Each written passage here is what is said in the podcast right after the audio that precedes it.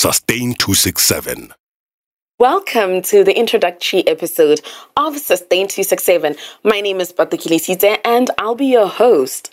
So, a little on me. Um, I wear a couple of hats, Vice Curator of Global Shapers Gaborone Hub, and I'm the Regional Lead for Global Shapers Steering Committee on Environment and Climate, and I'm a member of Resilient40, which is collective of African youth voices on climate change resilience.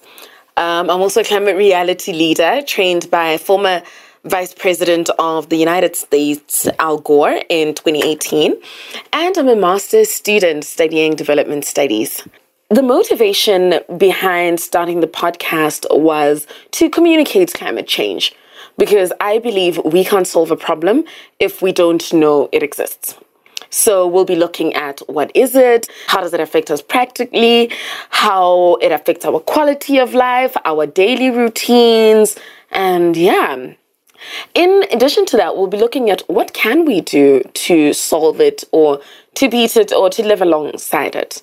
So we'll be considering mitigation, resilience, and adaptation, the three buzzwords in the first episode, we'll explain their meaning, and the content we'll be looking at is stuff like the Botswana National Determined Contribution, which will also be explained in the first episode, the Sustainable Development Goals, primarily Goal 13, which is climate change, but we'll also be touching on some of the other goals, like Goal 2, which is zero hunger, Goal 3, which is good health and well being, Goal 5, which is gender equality, 12, which is responsible production and consumption, 15 life on land, and 17 partnership for goals.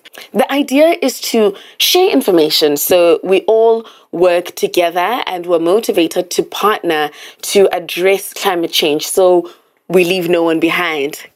See what I did there? I'll mainly cater for Botswana, so for Botswana audience, then for our African siblings on the continent, and then the globe, because as we all know, this is a global issue.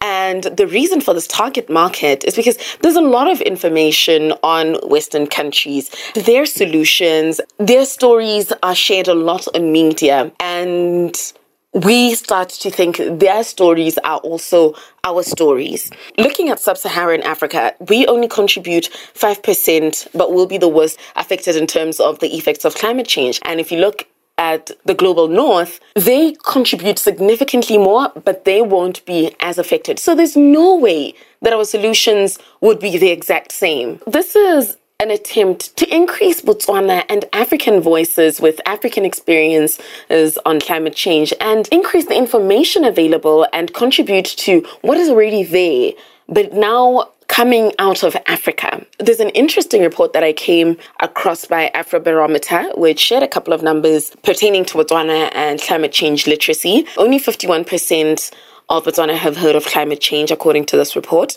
And awareness is higher in rural areas at 61% than in semi urban areas at 46%.